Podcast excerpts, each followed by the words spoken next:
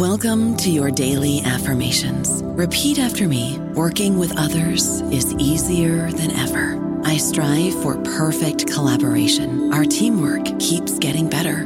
Yeah, affirmations are great, but Monday.com can really get you the teamwork you desire. Work together easily and share files, updates, data, and just about anything you want all in one platform. Affirm yes to start. Or tap the banner to go to Monday.com. Isn't the point of traveling to get away from it all? To feel the best you've ever felt? Then maybe you should check out Aruba. You'll spend your time relaxing on cool, white, sandy beaches and floating in healing blue water. You'll meet locals brimming with gratitude for an island that redefines what a paradise can be. When your trip comes to an end, you won't need another vacation because you just had the vacation. That's the Aruba effect. Plan your trip at Aruba.com. With Lucky Land Slots, you can get lucky just about anywhere. Dearly beloved, we are gathered here today to... Has anyone seen the bride and groom? Sorry, we're here. We were getting lucky in the limo and we lost track of time. No, Lucky Land Casino, with cash prizes that add up quicker than a guest registry. In that case, I pronounce you lucky. Play for free at LuckyLandSlots.com. Daily bonuses are waiting. No purchase necessary. Void where prohibited by law. 18+. Terms and conditions apply. See website for details. Hola, esto es New Books Network en español.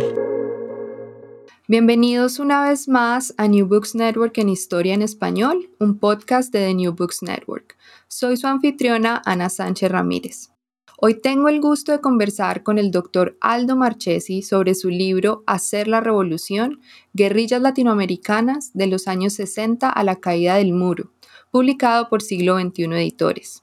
El libro es la edición en español de Latin Americans Radical Left, Rebellion and Cold War in the Global Sixties de Cambridge University Press, publicado en 2017. Aldo Marchesi es doctor en Historia Latinoamericana de NYU. Tiene un posgrado en Historia Contemporánea del Instituto Universitario CLAE y un profesorado en Historia del Instituto de Profesores Artigas en Uruguay.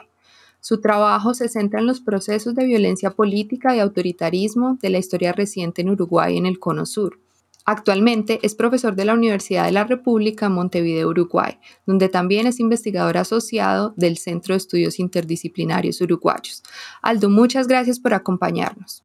Muchas gracias a ustedes por invitarme a hablar del libro. Bueno, para empezar, ¿podrías contarnos un poco sobre tu trayectoria personal y profesional y cómo empieza este libro sobre la izquierda armada en el Cono Sur? Bueno, yo en realidad hace como ya a esta altura 20 años que vengo trabajando en un campo que tuvo una expansión importante en este siglo, que es lo que se llama historia reciente, o pasado reciente, que es un campo historiográfico que tuvo un desarrollo importante no solo en Uruguay, sino en el Cono Sur. Básicamente la reflexión sobre lo que había ocurrido en el ciclo que se inicia en los tardíos 60s y culmina en los 80s con el retorno democrático. Digamos, es un ciclo de polarización social y política que tiene una respuesta autoritaria, una dictadura muy fuerte, de carácter conservador, y después se da el renacer democrático en los 80s. Y esto es un campo de estudios que en Uruguay tuvo una expansión importante y que tenía, y también había una demanda social importante acerca de esto que se llamaba historia reciente. Digamos, el hecho de que era un periodo muy cercano, muy conflictivo en la discusión pública, pero había como una suerte de demanda acerca de la necesidad de que los historiadores empezáramos a trabajar sobre ese periodo. Y yo soy un historiador de esa generación que se formó en el marco de esos debates y se formó inicialmente en la investigación sobre estos temas en Uruguay. Mis primeros trabajos tienen que ver con la política cultural de la dictadura, y también otra línea que trabajé tenía que ver con los debates sobre la memoria colectiva, digamos. Tengo unos trabajos que son de principios del 2000, donde estudio básicamente cómo se discutió en el retorno democrático la experiencia de los 60 y la experiencia de la dictadura. Y esos trabajos sobre memoria colectiva yo los desarrollé en el marco de un programa que en el Cono Sur promovió la Fundación Ford, el SRC, el Social Science Research Council, y el IDES en Argentina, que era un programa sobre estudios de memoria colectiva, y era un programa conosureño. Entonces ahí empecé a tener mucho diálogo con Elizabeth Chelin, que era la responsable del programa, pero con un conjunto de colegas argentinos, chilenos, brasileros, también participaron algunos peruanos. Y fue en ese programa, que duró varios años, que yo me fui dando cuenta, digamos, como que mi mirada fue saliendo un poco de Uruguay o se fue ampliando al Cono Sur. Porque lo que me llamaba más la atención era cómo había un conjunto de lenguajes políticos y actores que primero funcionaban regionalmente y segundo tenían un lenguaje común en la región, ¿no?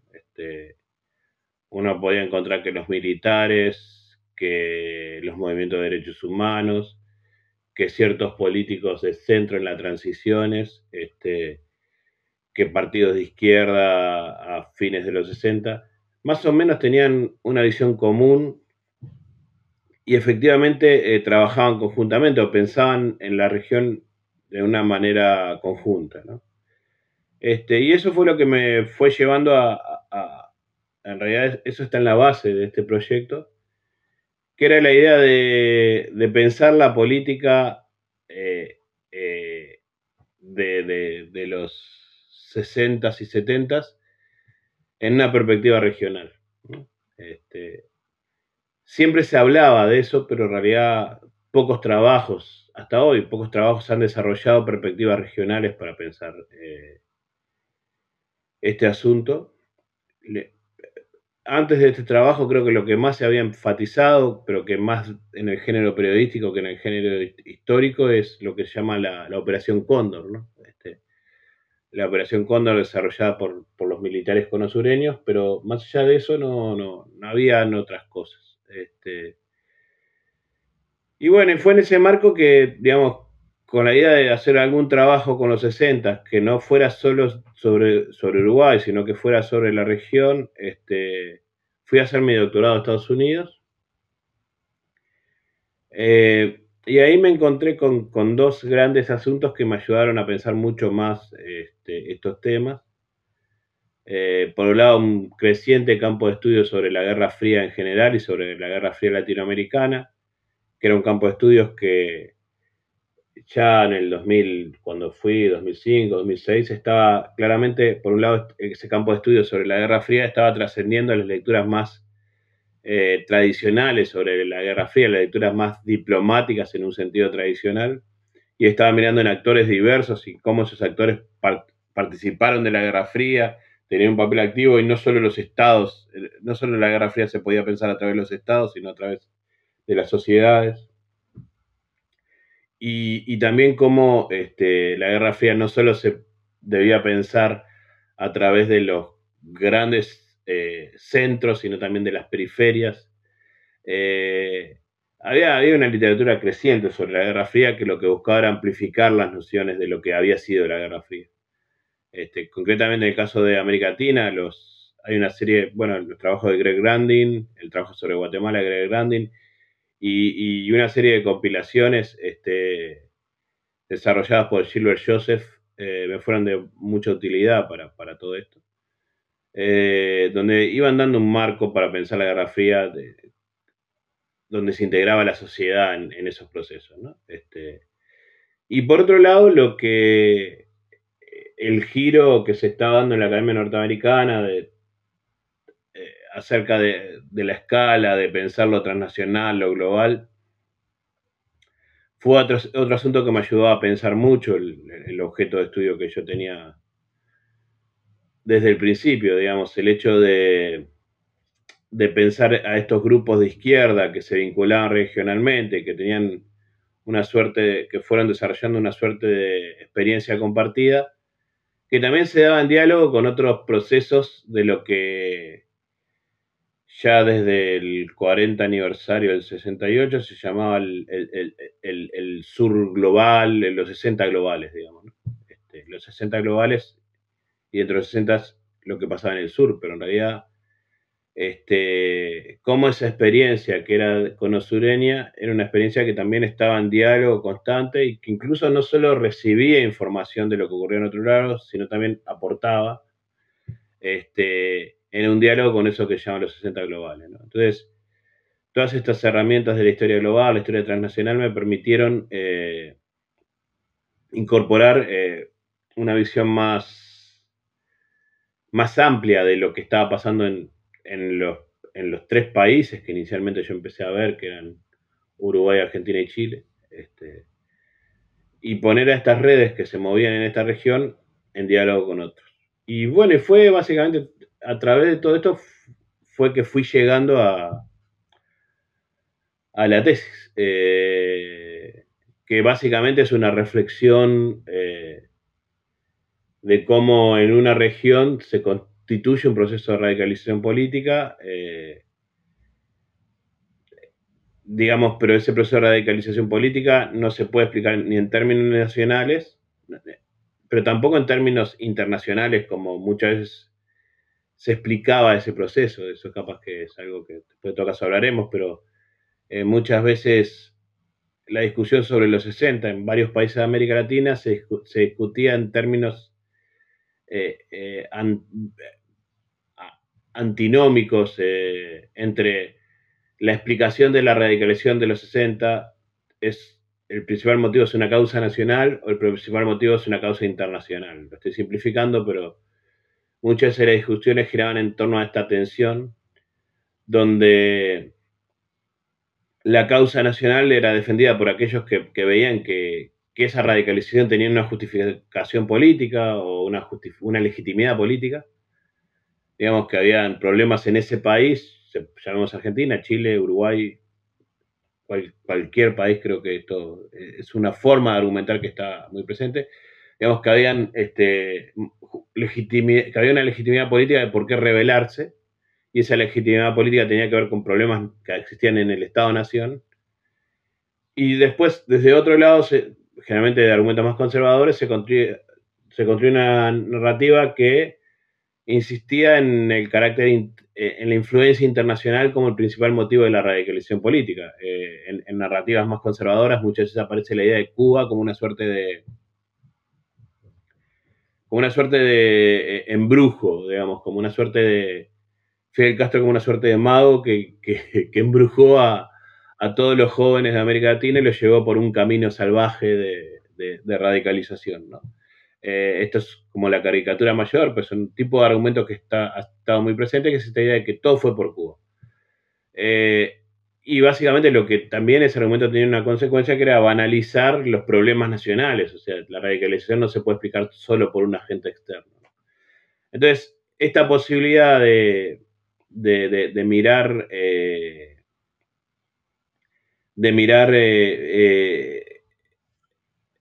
a los militantes en sus países, en diálogo con los militantes de la región, a la vez en diálogo con otros procesos que pasaban en otras partes del mundo, me permitía como buscar caminos entre medio de estas dos grandes narrativas que habían estado presentes. Y bueno, y un poco llegué al libro por todo eso.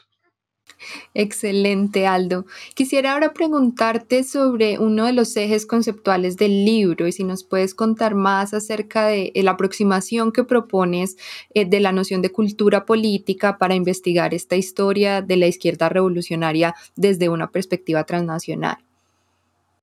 Sí, el término de cultura política los historiadores tenemos, comparados con otros cientistas sociales, tenemos más debilidades teóricas en algún sentido, no somos, muchas veces cuando nos agarran un sociólogo o un antropólogo hay como un desarrollo teórico mucho mayor acerca de sus categorías. Y yo dudé mucho sobre qué término utilizar para designar lo que quería designar, ¿no? Básicamente la idea de cultura política es una idea que tiene muchos usos, que viene de diferentes lugares. Yo en este caso tomé la idea de cultura política a partir de los estudios sobre la Revolución Francesa, sobre la cultura política de la Revolución Francesa. Y en realidad creo que hay algo que tomaba de ahí, que era lo que quería mostrar en este caso, que es esta idea de pensar un movimiento, que en este caso es un movimiento regional, constituido por diferentes actores que están localizados a nivel nacional, pero que lo que explica en términos más del campo de las ideas o en campo de lo subjetivo, porque están unidos, no es algo que se pueda ser reducido a un solo elemento, ¿no? Capaz que ahí yo por cultura política, transnacional, revolucionaria, quería incorporar tres elementos que me parecían centrales y que muchas veces no tenían un balance, por lo menos tenían un balance que a mí no me terminaba de convencer, ¿no? En realidad, los tres elementos que me refiero tienen que ver con las ideas, con el campo de la política contingente y con el campo de lo que podemos llamar sentimientos en un sentido más general, ¿no? Esos tres elementos creo que están presentes en lo que llamamos esta cultura política revolucionaria. Cuando me refiero al campo de las ideas, es un gran tema, porque en general las izquierdas luego se han tendido. Todavía seguimos, en este tipo de trabajos sobre los 60, todavía seguimos muy dependientes de las narrativas de los propios actores que vivieron ese periodo. Y luego de la derrota o luego de la decadencia, el fracaso de estos movimientos, muchas veces las lecturas que se han hecho de estos movimientos son hiperideologizadas, muy marcadas por la idea de que todos teníamos una ideología, esta ideología era una ideología fuerte, y bueno, fuimos derrotados. Y en realidad cuando uno empieza a ver el proceso de creación de estos movimientos de izquierda radical, que varios de los cuales terminan conformando grupos armados, uno encuentra todo lo contrario, no encuentra una ideología. Encuentra una diversidad de ideologías que se encuentran en ciertas nociones acerca de la política. O sea, el elemento ideológico no parece ser el factor clave en la constitución de estos movimientos. Entonces, ¿qué quiere decir que encuentra? Puedo citar ejemplos. En cualquiera de estas agrupaciones que yo trabajé y que luego van a trabajar regionalmente de manera conjunta, como los Tupamaros, el MIR chileno, el ERP argentino, el ELN boliviano, uno encuentra gente que viene de ciertas experiencias del nacionalismo revolucionario o populista, digamos, como esos antecedentes de los 40 y 50 que están muy presentes en varios países de América Latina, incluso algunos que reivindican, por ejemplo, hay sectores dentro del ERP argentino que reivindican el aprismo, digamos, el APRA, o sea, que inicialmente se formaron en esa experiencia del aprismo. Uno encuentra militantes que vienen del campo del catolicismo, uno encuentra militantes que vienen del campo de las experiencias socialistas, a veces con un tono socialdemócrata, uno encuentra militantes que vienen del comunismo. Lo que quiero decir es que, en realidad, la ideología no fue tan relevante en la constitución política de estos grupos, ¿no? Y cuando hablamos de ideas, no está solo la ideología, también en el conjunto de ideas que empiezan a ser influyentes, que no vienen necesariamente de los marcos ideológicos tradicionales que tenía la izquierda, el comunismo, la socialdemocracia, el trotskismo, etc., sino que vienen, por ejemplo, de la producción de las ciencias sociales latinoamericanas que se están desarrollando en ese momento. Un elemento en el campo de las ideas que empieza a ser muy influyente es la teoría de la dependencia para todos estos grupos. Y sin embargo, esto no está en el marco de una ideología, ¿no? Pero constituye parte de una cultura política revolucionaria. Ellos incorporan el tema del independentismo en una manera bastante radical. Y la teoría de la dependencia no es un marco ideológico, tiene que ver con esto, con el desarrollo intelectual de las ciencias sociales del momento. Entonces, esto es parte, estos marcos de interpretación histórica que desarrollan las ciencias sociales de ese momento son parte de las ideas que están circulando y que son parte central de estos grupos. Lo segundo que me interesaba enfatizar mucho es lo político, ¿no? Tal vez sea mucho más importante la interpretación política de los procesos que se están viendo en el Cono Sur que un marco ideológico previo, para entender por qué estos grupos se radicalizan. ¿Y qué quiero decir por interpretación política? Bueno, la manera en que estos grupos van viendo el proceso que se va dando en el Cono Sur, que en términos muy generales podríamos decir como un proceso de creciente reacción autoritaria por parte de los estados nacionales con el apoyo de Estados Unidos, ¿no? Hay un argumento muy fuerte que ayuda a constituir estos grupos y que ayuda a que estos grupos trabajen regionalmente, que es la idea de la inevitabilidad del autoritarismo. La idea de que gradualmente, en el marco de la Guerra Fría Latinoamericana, Estados Unidos promoverá reacciones autoritarias frente a todo intento de movilización social o política que surja en cada uno de estos países. Y este es un elemento clave en el hecho de que mucha gente se junte y opte por la opción, por la violencia política, por la idea de la revolución armada. En algunos casos incluso ese proceso tiene como un momento previo que la idea de que hay que estar preparado para la reacción autoritaria que se viene, y eso es lo que va generando la organización armada, digamos.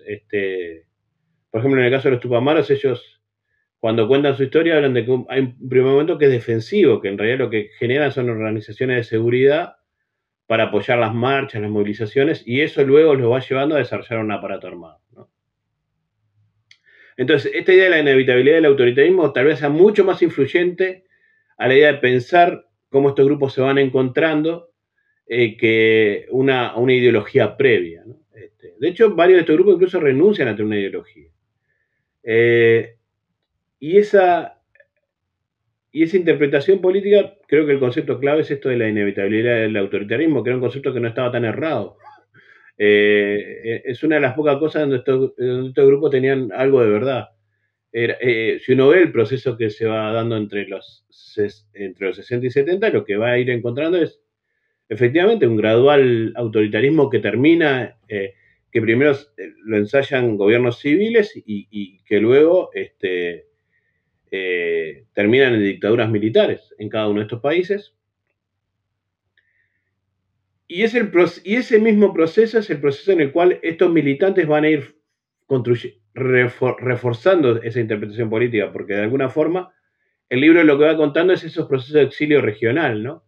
De cómo militantes brasileros y argentinos están viviendo en Montevideo frente a las reacciones autoritarias en sus países, de cómo en Montevideo se encuentran con uruguayos que están teniendo una visión común, de cómo luego del 68, cuando el gobierno aún democrático se vuelve mucho más autoritario, varios de esos militantes se van a otros lados, de cómo luego en los 70 varios terminan en Santiago de Chile encontrándose como consecuencia de los procesos autoritarios en Uruguay, Brasil y Argentina, luego del golpe de Estado del 73 en Chile, todos terminan en Argentina como consecuencia de los procesos autoritarios en todos los otros países de la región, incluido también Bolivia. Entonces, de alguna forma, esta idea de la inevitabilidad del autoritarismo y que hay que tener una reacción armada frente a esto, que es una interpretación política, se va fortaleciendo por el proceso histórico que se va dando en la región. Y entonces ese encuentro de militantes, también hay una cuestión que me interesaba marcar mucho, que era esta dimensión más subjetiva, que yo por momentos hablo de una historia sentimental, de que tiene que ver con los sentimientos, ¿no? Como la construcción de una subjetividad revolucionaria entre estos militantes que se van encontrando de país en país, que se van haciendo amigos, que se van construyendo parejas que son binacionales, que se van conformando una suerte de subjetividad común, ¿no? Y que también esa subjetividad común no solo tiene que ver con el encuentro personal, que es muy importante, por lo menos en varios testimonios aparece esto como un elemento central para entender cómo estos grupos se piensan regionalmente, el hecho de verse las caras, el hecho de encontrarse, el hecho de vivir a veces conjuntamente en condición de exiliados. Por ejemplo, la experiencia de Chile en ese sentido parece que fue muy rica. También en otros elementos aparece esa subjetividad que tiene que ver con la construcción de una suerte de épica revolucionaria. Por ejemplo, yo trabajo bastante en el libro de la mirada que toda esta generación tiene del Che Guevara y de la muerte del Che Guevara, y ahí uno ve claramente cómo se va construyendo esa subjetividad, ¿no? Entonces, el término cultura política de alguna forma buscaba incorporar estos tres elementos, ideas, políticas y sentimientos en una sola noción, ¿no? Porque me parecía que no se podía restringir meramente a la cuestión ideológica, como muchos estudios previos habían hecho. Muchas gracias, Aldo. Cuéntanos un poco sobre el trabajo de archivo que realizaste para la investigación y las características de las fuentes mediante las cuales reconstruyes esta historia transnacional de las guerrillas en el Cono Sur. Sí, el trabajo de archivo fue bastante extenso y diverso. Yo trabajé sobre 4 países. Decía que fundamentalmente había trabajado sobre Argentina, Chile y Uruguay. En realidad también incorporé elementos de Brasil y de Bolivia, porque de alguna forma, porque también existieron brasileros y bolivianos que fueron parte de esta red. Y el trabajo de archivo me llevó mucho tiempo, porque no hay un lugar donde esté toda esta experiencia agrupada y donde, digamos, uno pueda recoger gran parte de esa experiencia, ¿no? Yo traté de buscar, por un lado, en archivos estatales, por otro lado, en archivos vinculados a las organizaciones políticas de izquierda que participaron de todas estas experiencias. Y también hice historia oral, aunque en realidad la historia oral no tuvo un rol tan preponderante, porque me pasó que gran parte de la historia oral que hice repetía un poco lo mismo que había en otras fuentes que yo ya que también usé mucho, que son todo el conjunto de libros testimoniales que hay en algunos países más que en otros sobre este periodo, ¿no? Esos, si se quiere, son los 3 grandes corpus documentales: los archivos estatales, los archivos de las organizaciones armadas o vinculadas a la izquierda, y el corpus documental de testimonios ya producidos. El cuarto sería la historia oral, pero no logré tantos resultados en la historia oral. La historia oral tiene sus problemas para hablar de este periodo, sobre todo para ciertos temas que a mí me interesaba tratar, que en algunos países todavía siguen siendo relativamente tabúes. Entonces, no fue tan fácil trabajar con la historia oral. Cuando digo archivos estatales, me refiero a los archivos de estos países. Trabajé en los archivos de política exterior de las cancillerías, digamos, de Uruguay, Argentina y Chile. También trabajé en Estados Unidos, en los archivos en NARA, en los archivos buscando cuestiones vinculadas al Departamento de Estado y a la CIA. Cuando me refiero a los archivos de las organizaciones armadas, ahí hay resultados desparejos. En algunos países, efectivamente, hay archivos ya bastante desarrollados sobre las organizaciones de izquierda. El CEDINCI en Argentina tiene un acervo importante. En Uruguay, el centro donde yo trabajo, el NYU, uno de los lugares donde trabajo, tiene un importante archivo sobre los Tupamaros. En Chile esto es más complicado, si bien habían varios acervos digitales importantes. Después tuve que hacer un trabajo más personalizado, donde ciertos militantes me fueron dando materiales que fueron bastante importantes para lo que yo estaba buscando. Y fue, perdón, cuando digo, me olvidé de algo, en los archivos estatales también En algunos países pude trabajar con los archivos de inteligencia.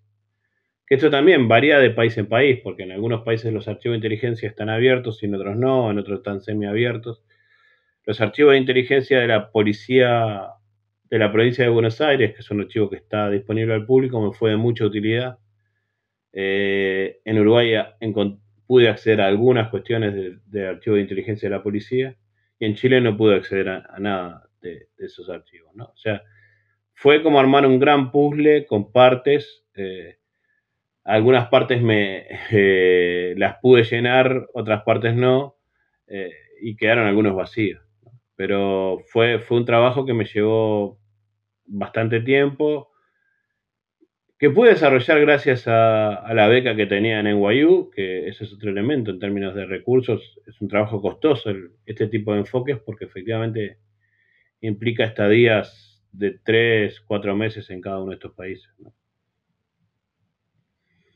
Gracias, Aldo. Y a partir de estas variadas fuentes, cuéntanos cuáles son los argumentos centrales del libro y cómo estos renuevan las historiografías de los 60s globales, la Guerra Fría en América Latina y las izquierdas armadas en la región. Bien, el argumento es básicamente lo que el libro cuenta es cómo se da un proceso de radicalización de militantes sociales y políticos en Argentina, Uruguay, Chile, Brasil y Bolivia, aunque Brasil y Bolivia tienen un lugar menor en el libro. Cómo se da ese proceso de radicalización, cómo se construyen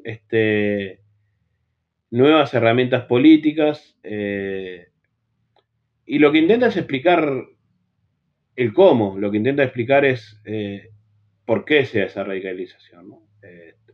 Y varias, en realidad, esto tiene bastante que ver con algunas de las cosas que ya venimos hablando. La explicación del cómo tiene que ver con una cuestión, me interesa marcar mucho más lo contingente de esa radicalización, ¿no? En el libro voy mostrando cómo, a medida que se van cerrando los espacios políticos en el Cono Sur, a medida que los golpes de Estado van creciendo, también esta generación se va radicalizando. En alguna medida el libro intenta hacer una explicación política de la radicalización, donde la propia experiencia de esta generación les va marcando su imposibilidad de desarrollar el cambio social por otras vías.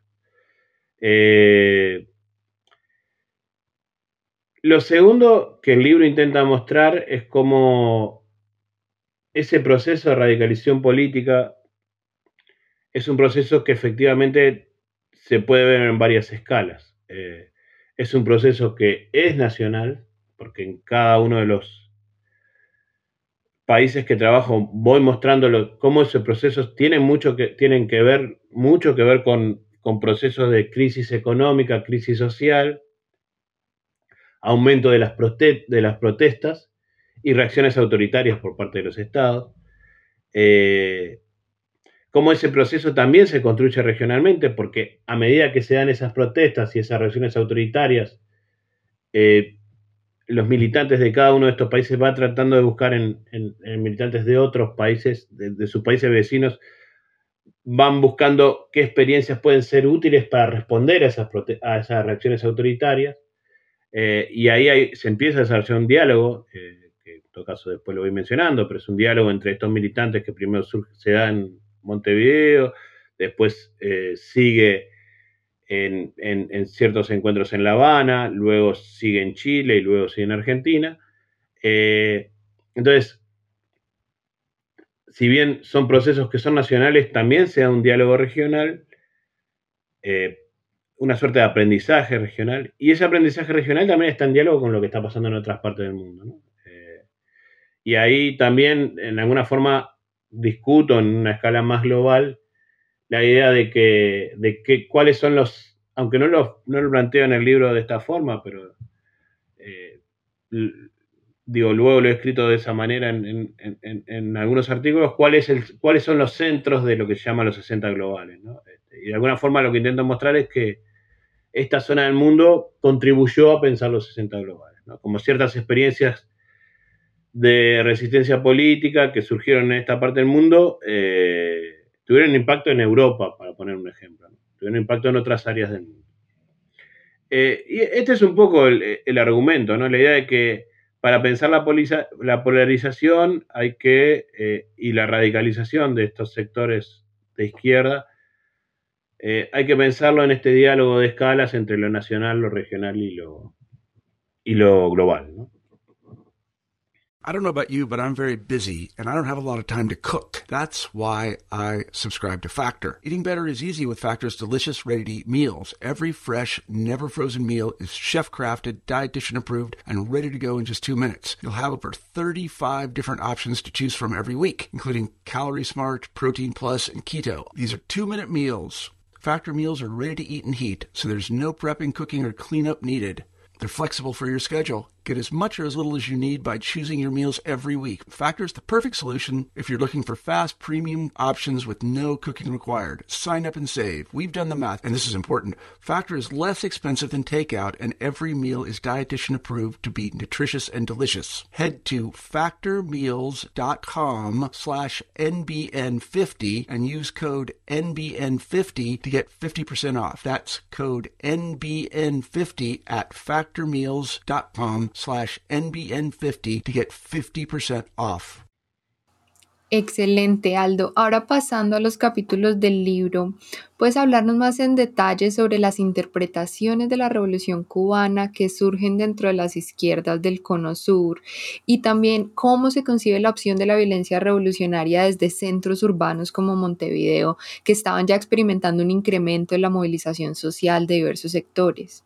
Claro, básicamente lo que tú estás mencionando es un capítulo del libro que yo trabajo sobre Montevideo, ¿no? Que lo que en ese capítulo trabajo en torno a una idea que es relativamente innovadora en aquel contexto, que es la idea de guerrilla urbana.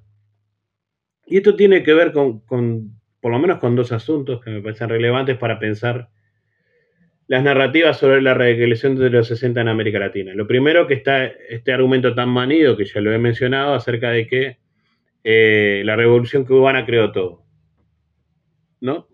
Y, sin embargo, lo que repaso en ese capítulo es la experiencia de varios militantes uruguayos que también están en diálogo con militantes argentinos que estaban en Montevideo y con militantes brasileños que estaban en Montevideo, acerca de cómo sería la revolución en esta zona del mundo. Y lo que ahí muestra es que justamente, si bien hay una sintonía enorme con la Revolución Cubana, estos militantes uruguayos son conscientes de sus diferencias con la Revolución Cubana, de sus diferencias en tanto lugar del mundo, geografías, desarrollo demográfico,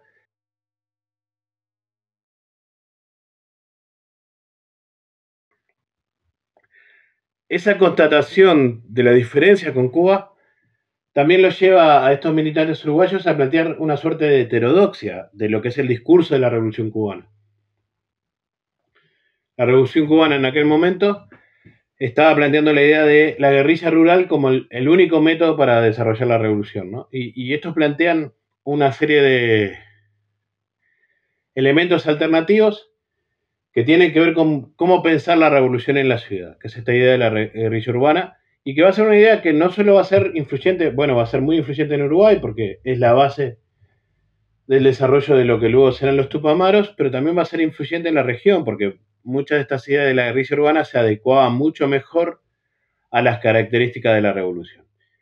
Y estas ideas se van a dar en un diálogo que no va a ser fácil con la Revolución Cubana, que por momentos va a ser conflictivo, porque en alguna medida van a disputar ciertas ideas en relación a la ortodoxia cubana, ¿no? Entonces decía, en ese capítulo yo me sirve para dos elementos, para pensar cómo justamente estos militantes van constituyendo ideas propias acerca de cómo debería ser la revolución en esa parte del mundo. Y lo segundo, para mostrar que el diálogo con la Revolución Cubana no es un diálogo acrítico, irreflexivo, automático, sino es un diálogo incluso que podemos llamar conflictivo. Muchas gracias, Aldo. Y pasando al capítulo 2, cuéntanos cómo cambian esas formas de pensar la continentalidad para los militantes corosureños a partir de los eventos del 1966 y 1967 y cómo la experiencia boliviana fue significada en clave de un renovado protagonismo de la guerrilla urbana del Cono Sur. Sí, en esos años que tú mencionas hay dos hechos que van a...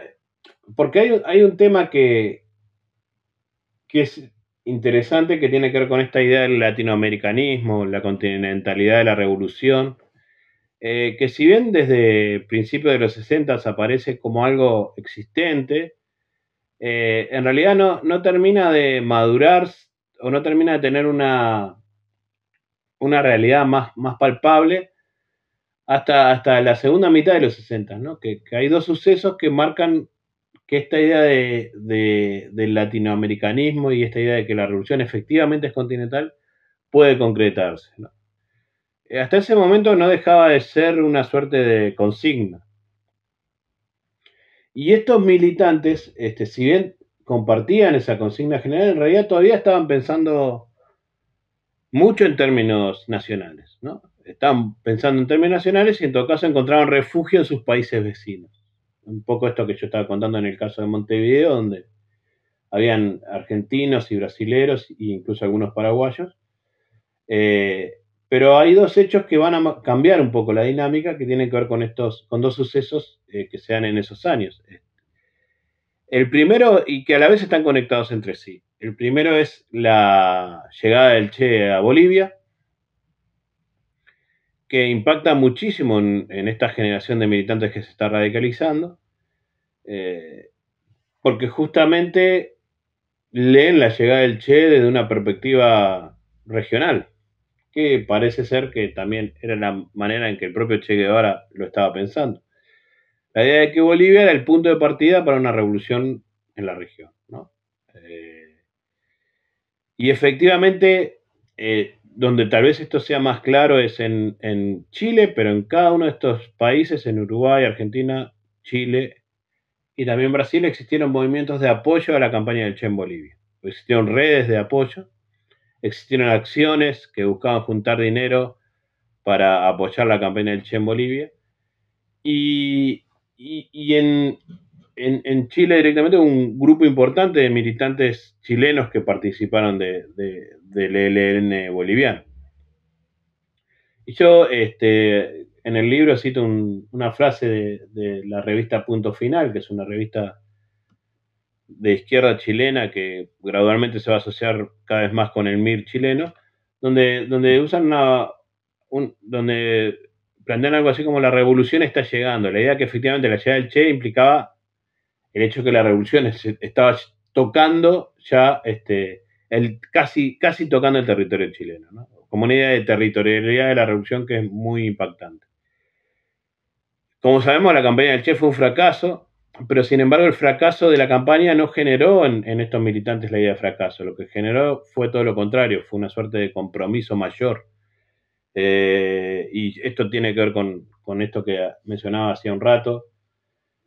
En el libro se me ocurrió una fuente relativamente heterodoxa que son los poemas que se escribieron luego de la muerte del Che.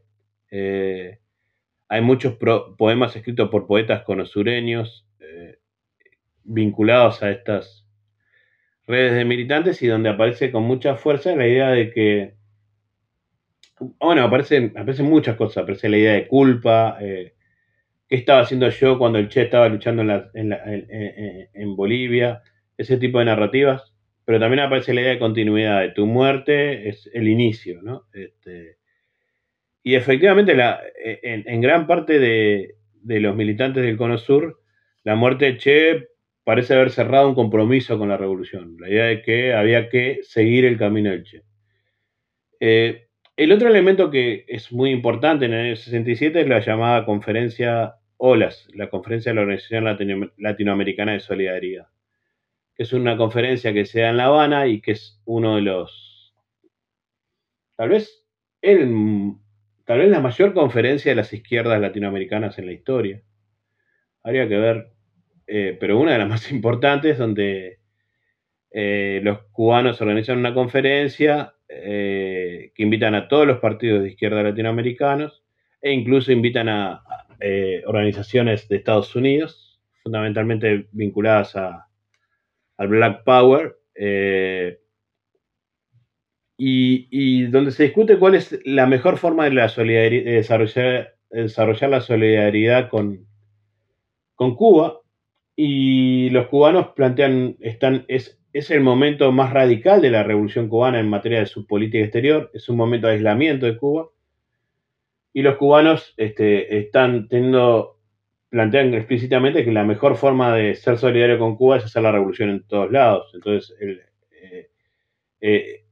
el argumento es que hay que promover la lucha armada en todos lados. Esto genera discusiones con partidos, fundamentalmente con partidos comunistas latinoamericanos que están en contra de esa tesis, y también con algunos partidos socialistas. Y en el Cono Sur esto tuvo mucho impacto. En cada uno de estos países se discutió lo que había pasado en esa conferencia. Y estos grupos, varios de los cuales no participaron en la conferencia, porque los partidos que participaron en la conferencia fueron los partidos que estaban institucionalizados, como los partidos comunistas, los partidos socialistas y otras organizaciones que ya eran partidos como tales. Estos grupos que recién se estaban formando en su mayoría no llegaron a participar de la conferencia como tal, porque entre otras cosas eran grupos ilegales. Sin embargo, leyeron la conferencia como nuevamente como la idea de que ahora tenemos un comando regional de la revolución, que es Cuba, y al cual tenemos que seguir, desde nuestra propia perspectiva, pero seguir. Y digamos, esos dos elementos, la experiencia del Che en Bolivia y la conferencia de Horas, de alguna forma potencian a estas organizaciones en el Cono Sur. Gracias, Aldo. Y ahora, ¿nos puedes contar acerca de la experiencia de la izquierda armada frente al proyecto de socialismo de Allende en Chile, que detallas en el capítulo 3? Y en relación con este punto, algo que ya estabas mencionando hace un rato, y es la importancia del exilio regional en el desarrollo de una cultura política y también una estructura organizativa conosureña para la revolución.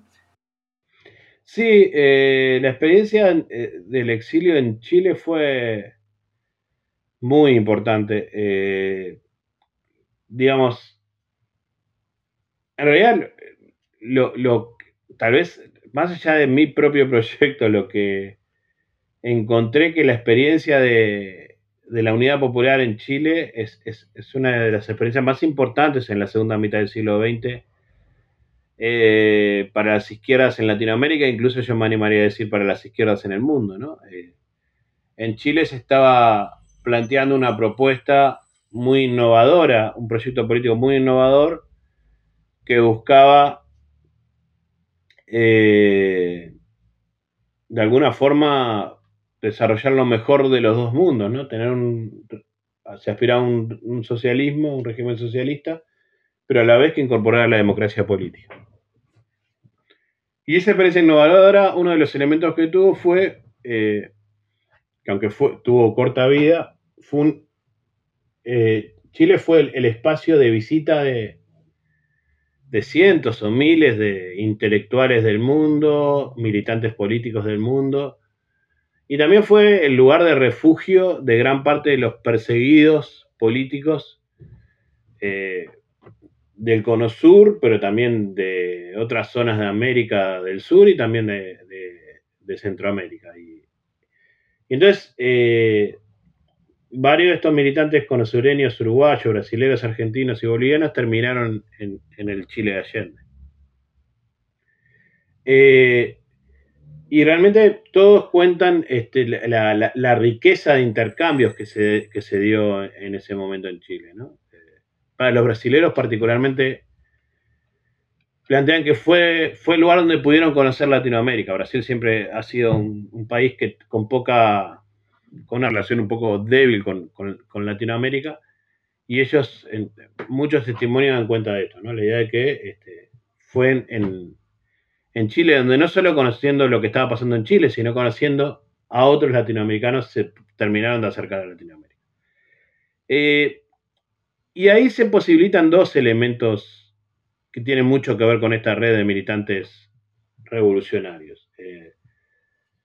Por un lado, tal vez voy a empezar de lo que es más externo a esta red y lo que es más central en esta red.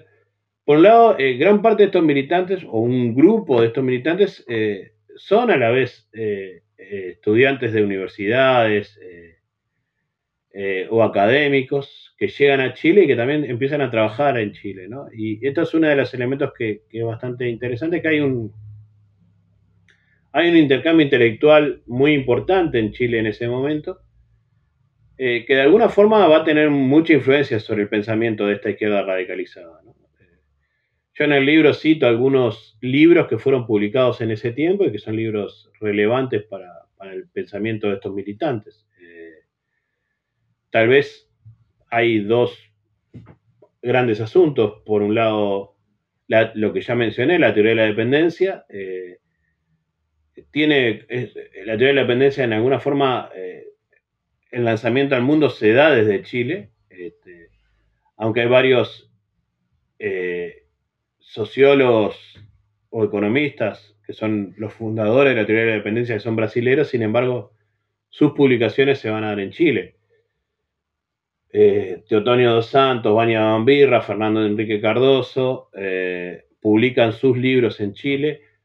Otro economista, que en realidad era norteamericano, que se llama André Gunder Frank, que en realidad es muy interesante la historia, era un asesor que venía de Estados Unidos, que llegó a Brasilia, que era conservador y que en Brasilia, antes del golpe de Estado, se radicaliza, se contacta con Teotonio dos Santos, que es un sociólogo brasilero, y en alguna forma van modelando una versión de la teoría de la dependencia.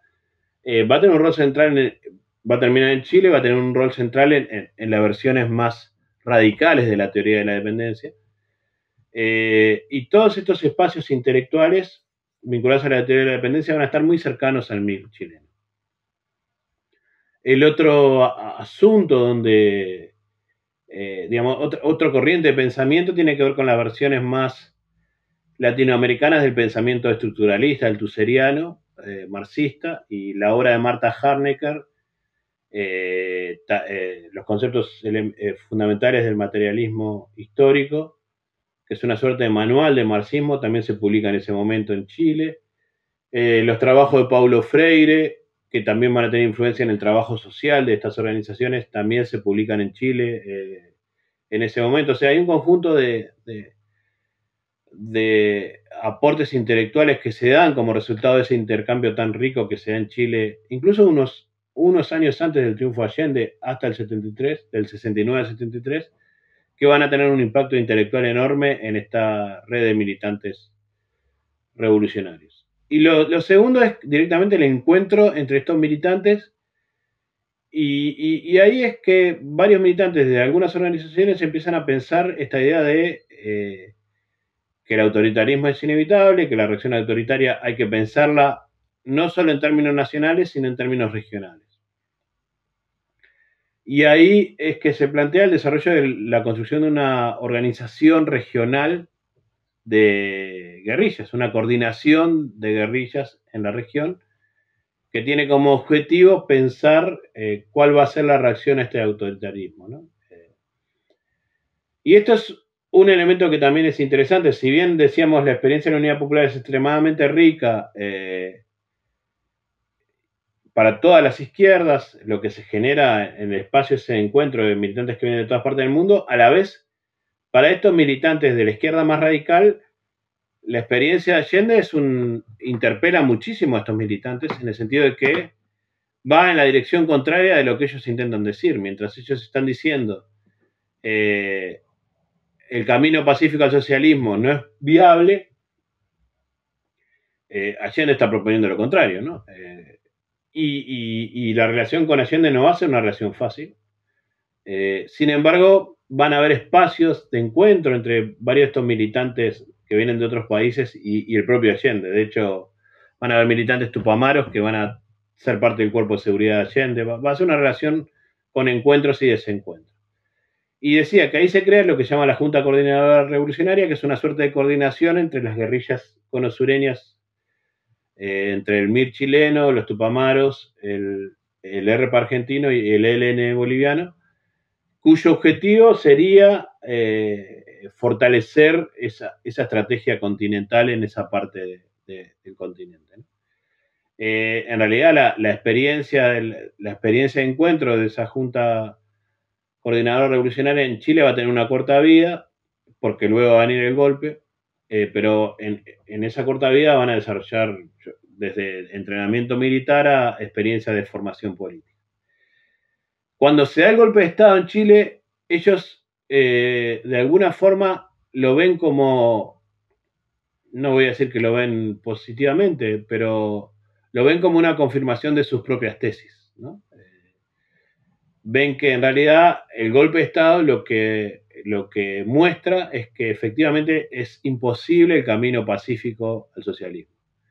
Y que hay una frase de Miguel Enríquez, el líder del MIR, que es muy terrible, que dice: no ha fracasado la revolución, lo que ha fracasado, dice algo así, la estoy recordando de memoria, no ha fracasado la revolución, lo que ha fracasado es el camino reformista al socialismo.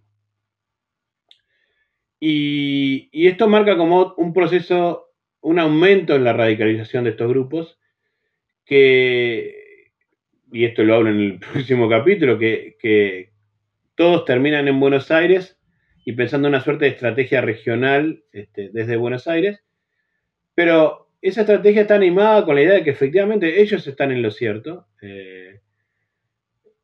pero sin embargo, digamos, la resistencia en Chile, la propia resistencia armada, no va a tener más éxito que la estrategia reformista, digamos. En realidad, el proyecto autoritario va a destruir a todos por igual, pero sin embargo ellos están tienen una suerte de conciencia de que ellos tienen una visión superior del proceso político.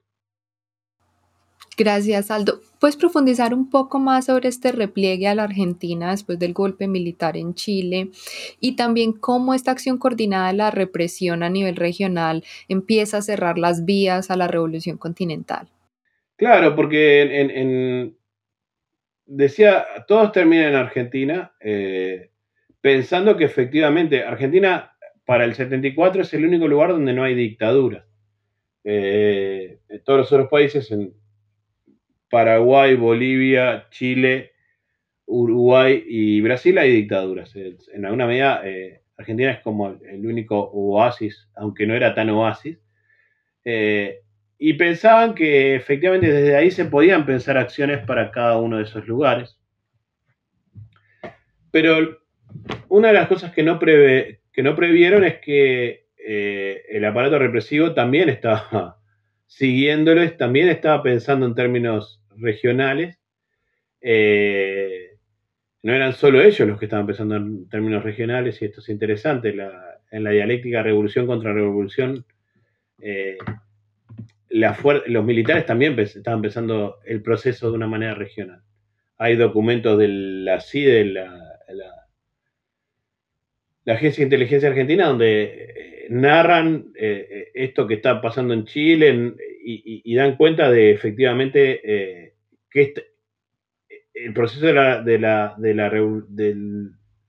dialéctica entre revolución y contrarrevolución hay que pensarlo en términos regionales, ¿no?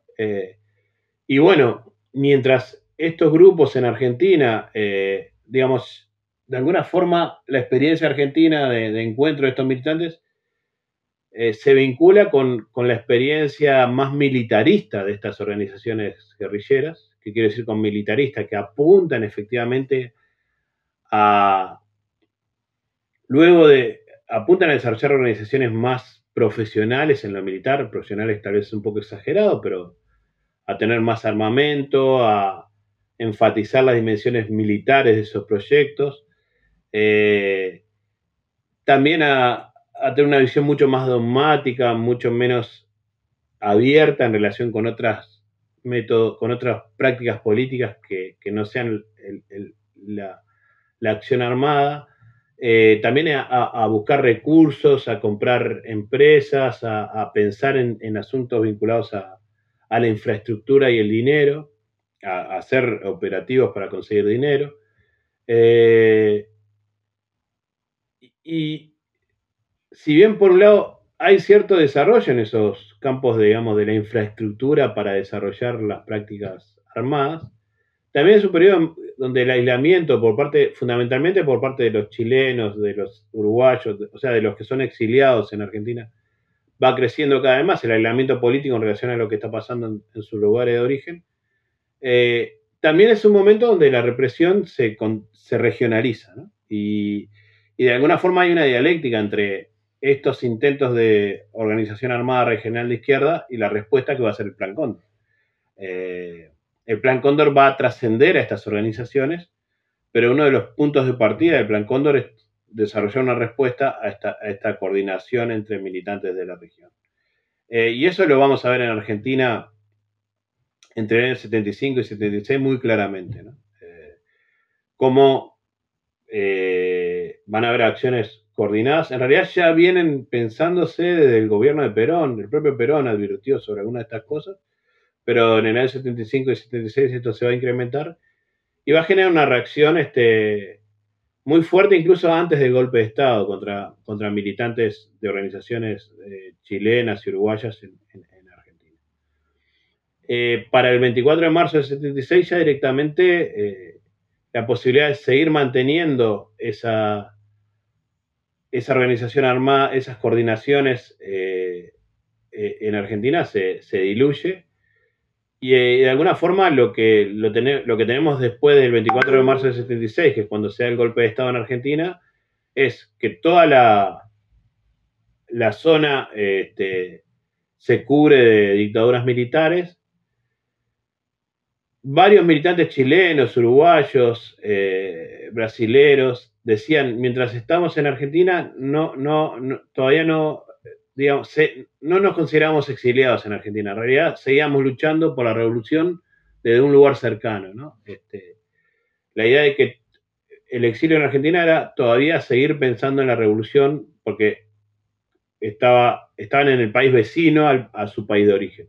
Ahora, después del 24 de marzo de 76, efectivamente, ya gran parte de estos militantes empiezan a pensar en un concepto que recién ahí van a tomárselo mucho más en serio, que es el de la derrota de estos proyectos revolucionarios, ¿no? Gran parte de estos militantes van a terminar en Cuba, en México, en Europa, en Centroamérica, en las partes más diversas del mundo, y estas organizaciones van a estar fragmentadas en una diáspora enorme, porque básicamente después del golpe de Estado en Argentina, cada uno va a tratar de escapar de la manera en que pueda a diferentes partes del mundo. Gracias, Aldo. Y después en el final del libro hablas del proceso de adaptación de las organizaciones a las transiciones democráticas en los 80s. ¿Puedes profundizar un poco en el impacto que tuvo el discurso de los derechos humanos sobre la cultura política radical conosureña? Sí, eso es un tema que lo dejé planteado, no lo desarrollé mucho, pero me parecía como que podía ser una contribución a un debate más general, que es, hay muchos trabajos que han planteado, ya desde hace tiempo, un trabajo de Vania Marcarián que tiene varios años, pero que luego han habido diferentes textos que van sobre el mismo tipo de argumento, que es las maneras en que la izquierda de los 60 se adecuó al clima de los derechos humanos que se empieza a desarrollar en el gobierno de Carter, en el contexto de las redes internacionales vinculadas al trabajo de Amnesty Internacional y ese tipo de cosas. Lo interesante de verlo desde la perspectiva de estas organizaciones armadas es que efectivamente el incorporar las nociones de derechos humanos fue un proceso extremadamente conflictivo por estas organizaciones, porque por un lado lo fueron incorporando en el discurso público en el exterior, porque una de las actividades que desarrollaron en el exterior era las actividades de solidaridad con lo que estaba pasando en sus países, y en ese contexto la denuncia sobre las violaciones a los derechos humanos era un tema central. Pero por otro lado, esto estaba en conflicto con una serie de ideas que venían de los 60 y fundamentalmente de los 70 acerca de la idea de guerra revolucionaria, ¿no? Y esto llevó a que no fue una transición fácil, y en cada país tuvo resultados muy diferentes. Yo, al final de ese capítulo, cuento de alguna forma lo que pasó con estos militantes en las transiciones. En algunos lados, estos militantes pudieron retornar o pudieron ser liberados. Bueno, los que no habían sido asesinados, que fueron miles, aquellos que habían estado presos o aquellos que se habían escapado, pudieron retornar a sus países y de alguna forma reintegrarse a la lucha política, ¿no? Tal vez los casos donde eso funcionó mejor fueron en Uruguay y en Brasil. En ambos casos lo que existió fueron formas de amnistía. En el caso uruguayo existió una amnistía para los presos políticos y una amnistía implícita para los exiliados.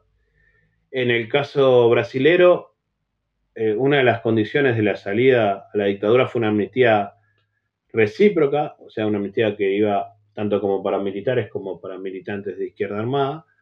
Y en esos dos casos, efectivamente, gran parte de estos militantes se reintegraron a la lucha política e incorporaron gran parte de estas agendas nuevas. Y de hecho, tuvieron mucho que ver con el renacer de las izquierdas políticas que luego tendrán que ver con el llamado giro progresista del siglo XXI. En Chile y en Argentina el proceso fue mucho más complejo, porque uno de las condiciones de la transición fueron justamente que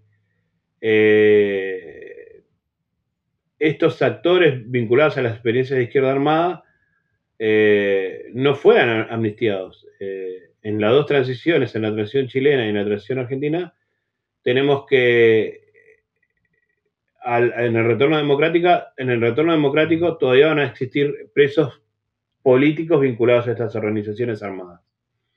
Y esto generó muchos más problemas en la posibilidad de integración de estos sectores de izquierda a las transiciones posteriores, ¿no? Aldo, mil gracias por esta exposición tan fascinante sobre tu trabajo en hacer la revolución.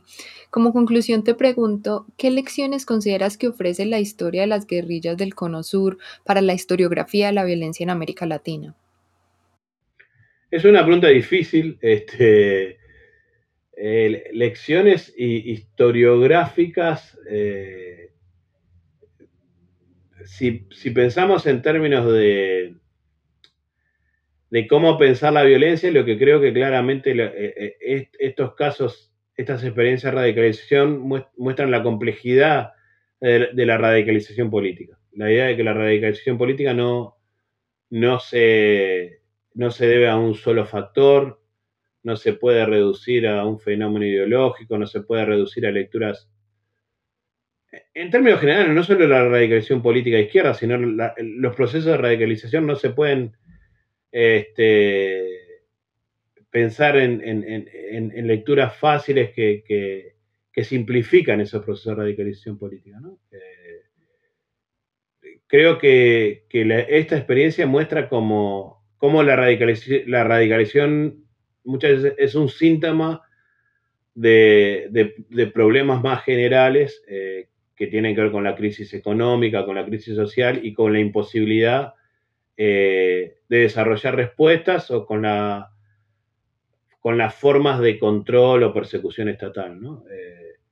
De alguna forma, en estos casos, lo que yo estudié tiene que ver con procesos de protesta y de reclamo de participación social que son reprimidos, que son contenidos, con agotamientos de modelo de desarrollo que no generan nuevas expectativas acerca de otros modelos de desarrollo. Y de alguna forma este proceso de radicalización hacia la izquierda tiene que ver con construir nuevas formas de política, buscar alternativas a lo anterior. Y creo que la violencia se debe entender en ese contexto. La violencia de estos grupos armados no es una violencia fruto de la irracionalidad, es una es la búsqueda de una alternativa política, ¿no? La búsqueda de construir nuevas políticas, nuevos movimientos políticos. Y creo que me parece que tal vez, si se me ocurren elecciones, es primero no banalizar la radicalización de todo tipo, no banalizarla. La radicalización tiene... Hoy vemos otro tipo de radicalizaciones, y la radicalización es un síntoma de algo, eso es lo primero. Lo segundo, la violencia siempre está vinculada a la política, no se puede desligar de la política. La violencia es una forma de hacer política y también hay que explicar por qué se recurre a esa forma de hacer política, ¿no? O sea, me parece que de alguna forma esta experiencia puede ser una herramienta para pensar los fenómenos de violencia política con lecturas más complejas, más abiertas, sin necesidad de... suspendiendo un poco la crítica ética en el sentido de una crítica ética que no nos permita entender lo que está pasando. Creo que la regresión del 60 tiene mucho que ver fundamentalmente con dos cosas que estaban pasando en la región y que estos militantes veían en la región. Primero, el agotamiento de ciertos modelos de desarrollo que ya no estaban funcionando y la necesidad de crear nuevos movimientos políticos para generar nuevos proyectos alternativos a esos viejos modelos de desarrollo. Y segundo, con la respuesta frente a los frenos del Estado. Y el resultado, ciertamente, no creo que haya sido muy positivo en términos... En el corto plazo, digamos, gran parte de esta generación fue masacrada. Pero en el largo plazo también ese fue el punto de partida de nuevos proyectos políticos. Y eso es interesante de pensar. Cuando yo terminaba de escribir este libro, lo hacía en el medio de una expansión de gobiernos progresistas en el Cono Sur, en América del Sur, varios de los cuales principales líderes habían participado en estas experiencias, ¿no? Cuando estaba terminando de escribir este libro, estaba José Mujica, que había sido Tupamaro, estaba siendo presidente en Uruguay, Dilma Rousseff, que había sido miembro de una guerrilla brasilera, era la presidenta de Brasil, hoy ya es otra historia, ¿no? Pero simplemente pensar que esos proyectos no solo se tienen que estudiar en el corto plazo, sino en otras temporalidades, ¿no? Pero tal vez la principal contribución me parece que es pensar el fenómeno de la violencia política en una perspectiva más histórica, más compleja, que suspenda un poco el juicio rápido acerca de lo que son nuestra forma de pensar la violencia y entender cómo se relacionan la violencia y la política en diferentes momentos históricos. Muchas gracias, Aldo. Ya para cerrar, ¿nos puedes contar en qué proyectos estás trabajando actualmente? No, bueno, ahora estoy trabajando, tengo dos líneas de trabajo, una que tiene bastante que ver con este proyecto, que es... ampliar un poco la idea de latinoamericanismo de izquierdas. Lo que estoy pensando y todavía es un proyecto incipiente, pero es tratar de recorrer a lo largo del siglo XX ese encuentro entre latinoamericanismo e izquierda, que es muy evidente en este momento en el trabajo, en el libro es muy evidente, pero tuvo otros momentos, ¿no? Y esos otros momentos tienen que ver con una cuestión que me interesa pensar, que es, si bien la izquierda en el siglo XX se constituyó de una manera global, ¿qué quiere decir que se constituyó de una manera global? Ya del siglo XIX, las identidades de izquierda tienen que ver con identidades que son internacionales, el comunismo, el anarquismo, el socialismo. En el siglo XX, en América Latina, existieron proyectos que... sin negar esa dimensión universal o internacional de la izquierda, buscaban marcar un perfil propio que los diferenciaba de esas internacionales, ¿no? Tal vez el primer momento es el APRA y la experiencia Mariate y luego de Haya de la Torre, que es el que lo promueve. Pero de alguna forma durante todo el siglo XX, incluso en el siglo XXI, hay una idea en muchos actores de izquierda latinoamericanos que no se consideran ni comunistas, ni socialistas, ni anarquistas, que no se consideran parte de esas identidades internacionales, que intentan tener una visión local o continental de la idea de izquierda, ¿no? Y es un poco repasar algunos de esos debates en el siglo XX. Ese es uno de los proyectos, y el otro proyecto no tiene mucho que ver con esto, aunque de alguna forma tiene que ver. Yo creo que los debates sobre los 60s han sido extremadamente, la historiografía de los 60 y 70 ha sido extremadamente política y cultural. Las miradas que hemos puesto sobre esos procesos han enfatizado las dimensiones políticas del conflicto, las dimensiones intelectuales del conflicto, pero nos hemos olvidado bastante de cosas de trabajos que se hacían en los 70s y en los 80s, y que ahora algunas ciencias sociales están retomando, que tienen que ver con la sociedad y la economía, ¿no? Creo que es necesario volver a pensar cuáles son las relaciones entre esos procesos políticos de polarización y radicalización y lo que pasaba con la economía y cómo vivía la gente en última instancia. Y por eso estoy trabajando hace 2 años en un proyecto que sí estoy mucho más avanzado, pero que se llama Historia Intelectual y Política de la Pobreza en Uruguay. Básicamente lo que quiero hacer es repasar cómo se discutió el problema de la pobreza en Uruguay desde los 50 hasta el siglo XXI, ¿no?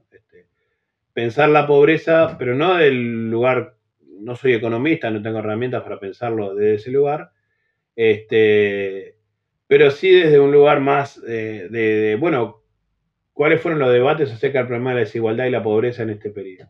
Porque me parece que tiene mucho que ver con estos fenómenos de radicalización que investigué en este libro.